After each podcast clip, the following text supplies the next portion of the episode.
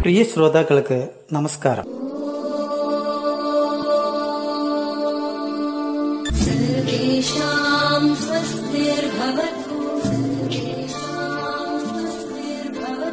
സർവേഷാം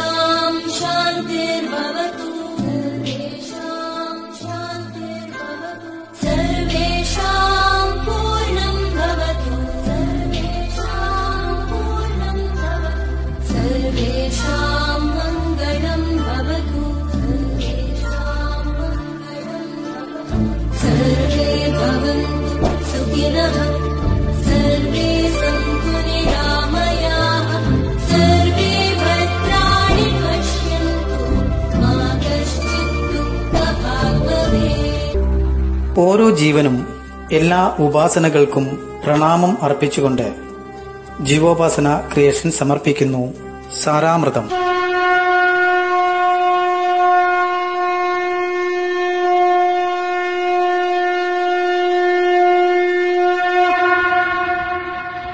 നമ്മുടെ സംസ്കാരങ്ങളെയും പൈതൃകങ്ങളെയും കലകളെയും അനുഷ്ഠാനങ്ങളെയും പഠിക്കുവാനും പരിചയപ്പെടുവാനും അത് മറ്റുള്ളവരിലേക്ക് എത്തിക്കുവാനുമുള്ള ഒരു എളിയ ശ്രമമായ സാരാമൃതത്തിന്റെ പുതിയൊരു ലക്കത്തിലേക്ക് സ്വാഗതം.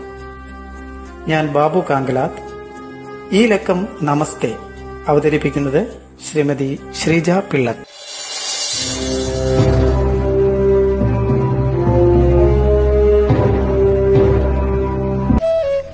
നമസ്തേ. പ്രിയരെ സനാതനധർമ്മം ലോകത്തിന് നൽകിയ വലിയൊരു സംഭാവനയാണ് നമസ്കാരം എന്നർത്ഥമാക്കുന്ന നമസ്തേ. ഹസ്തദാനത്തിലൂടെയും ആലിംഗനത്തിലൂടെയും പരസ്പരം അഭിവാദ്യം അർപ്പിച്ചിരുന്നവരാണ് പാശ്ചാത്യ ലോകരാജ്യങ്ങളിലെ തലവന്മാർ. എന്നാൽ ഇപ്പോഴവർ ശാരീരിക അകലം പാലിച്ചുകൊണ്ട് കൈകൂപ്പി നമസ്തേ പറയുന്നു.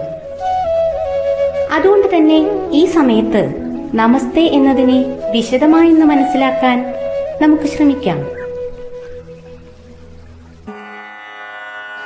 नमस्ते देवदेव। शङ्खचक्राब्जधरा नमस्ते वासुदेव। मधुसूदना हरे। नमस्ते नारायण। नमस्ते नरकारे। समस्तेश्वरा शौरे। नमस्ते जगल्पते കൈവിരലുകൾ ചേർത്ത് ഇരു കൈപ്പത്തികളും ഒപ്പം ചേർത്ത് പിടിച്ചാണ് നാം നമസ്തേ എന്ന് അഭിവാദ്യം ചെയ്യുന്നത്. ഇങ്ങനെ കൈകൂപ്പി അഭിവാദ്യം ചെയ്യുന്നതിലൂടെ നാം അവരെ സ്വീകരിക്കുന്നു ആദരിക്കുന്നു നമ്മേക്കാൾ ഉയർന്ന സ്ഥാനം നാം അവർക്ക് നൽകുന്നു എന്നെല്ലാം സൂചിപ്പിക്കുന്നു.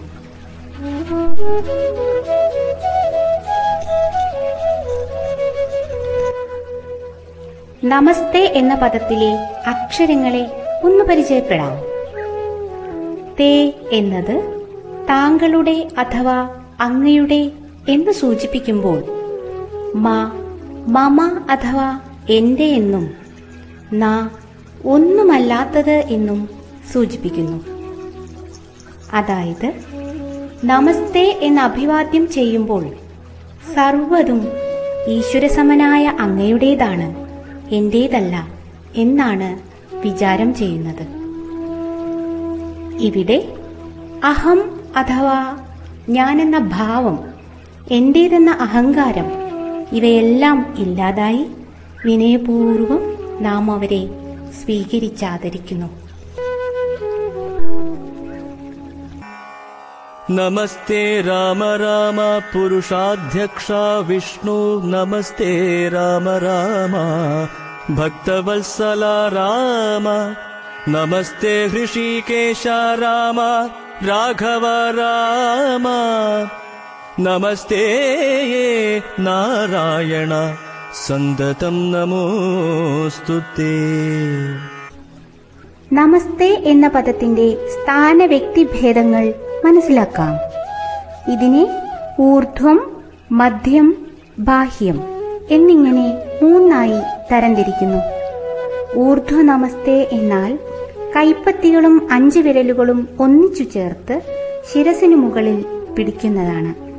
ആചാര്യനെ അഥവാ ഗുരുവിനെ സന്ദർശിക്കുന്ന വേളയിൽ യോഗാസനങ്ങളിൽ ശ്രാദ്ധകർമ്മങ്ങൾ ബലികർമ്മങ്ങൾ എന്നിവിടങ്ങളിലെല്ലാം ഊർധ്വ നമസ്കാരം നാം ഉപയോഗിക്കുന്നു. ഊർധ്വ നമസ്തേ ശരണാഗതിയും പൂർണ വിധേയഭാവവും ആകുന്നു.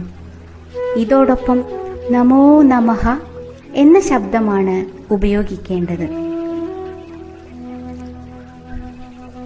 രണ്ടാമത് മധ്യ നമസ്തേ കൈപ്പത്തികളും വിരലുകളും ചേർത്ത് നെഞ്ചോട് തൊട്ടുവെക്കുന്നതാണ് മധ്യ നമസ്തേ ഇത് ഈശ്വര ദർശനം ക്ഷേത്ര ദർശനം യോഗീ ദർശനം തീർത്ഥയാത്ര എന്നീ സന്ദർഭങ്ങളിൽ ഉപയോഗിക്കുന്നു.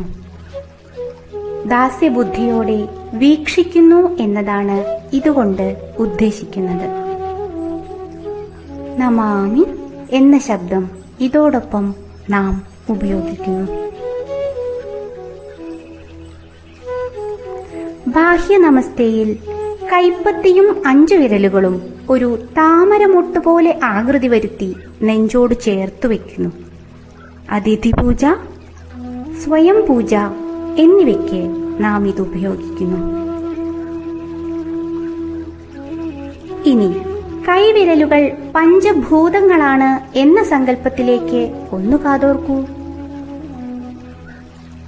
ചെറുവിരൽ ഭൂമി മോതിരവിരൽ ജലം നടുവിരൽ അഗ്നി ചൂണ്ടുവിരൽ വായു പെരുവിരൽ ആകാശം. എന്നിങ്ങനെയാണ് സങ്കല്പിക്കുന്നത് അതായത് ഇരു കൈപ്പത്തികളും വിരലുകളും ചേർത്ത് വയ്ക്കുമ്പോൾ പ്രപഞ്ചത്തിലെ പഞ്ചഭൂതങ്ങൾ ഒരുമിച്ചു ചേർന്നുള്ള അവസ്ഥയെ സൂചിപ്പിക്കുന്നു. കർമ്മേന്ദ്രിയത്തിന്റെ പ്രതീകമായ പിങ്കളനാടി നിയന്ത്രിക്കുന്ന വലതുകൈയും ജ്ഞാനേന്ദ്രിയത്തിന്റെ പ്രതീകമായ ഇടാനാടി നിയന്ത്രിക്കുന്ന ഇടതുകൈയും ചേർത്ത് കൈകൂപ്പുന്നതോടെ ജ്ഞാനേന്ദ്രിയങ്ങളും കർമ്മേന്ദ്രിയങ്ങളും ഉണർന്നു പ്രവർത്തിക്കുകയും അങ്ങനെ ജ്ഞാനലബ്ധി ഉണ്ടാകുകയും ചെയ്യുന്നു. അതിലൂടെ ഞാൻ എന്ന ഭാവം മാറി എല്ലാം സർവമയമായ ഈശ്വരനാണ് എന്ന ബോധം ഉണരുന്നു. ആ വിചാരത്തോടെ നാം അപരരെ അഭിവാദ്യം ചെയ്യുന്നു. നമസ്തേ നമസ്തേ ജഗന്നാഥ വിഷ്ണു. നമസ്തേ നമസ്തേ ഗദാചക്രപാണേ. ഭാരതം ലോകത്തിന് നൽകിയ ഈ അഭിവാദ്യം അർത്ഥപൂർണമായും ആത്മാർത്ഥമായും ഏവർക്കും അർപ്പിച്ചുകൊള്ളുന്നു. നമസ്കാരം. നമസ്തേ നമസ്തേ ജഗന്നാഥ വിഷ്ണു. നമസ്തേ നമസ്തേ ഗദാചക്രപാണേ. നമസ്തേ നമസ്തേ പ്രപന്നാതിഹാരിൻ സമസ്താവരാധം ക്ഷമസ്വാഖിലേശം.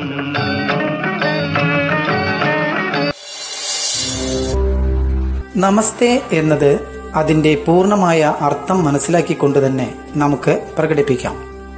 സാരാമൃതം മറ്റുള്ളവരിലേക്ക് പങ്കുവെക്കുന്നതിനോടൊപ്പം തന്നെ താങ്കളുടെ അഭിപ്രായങ്ങളും നിർദ്ദേശങ്ങളും ഞങ്ങളെ അറിയിക്കുക.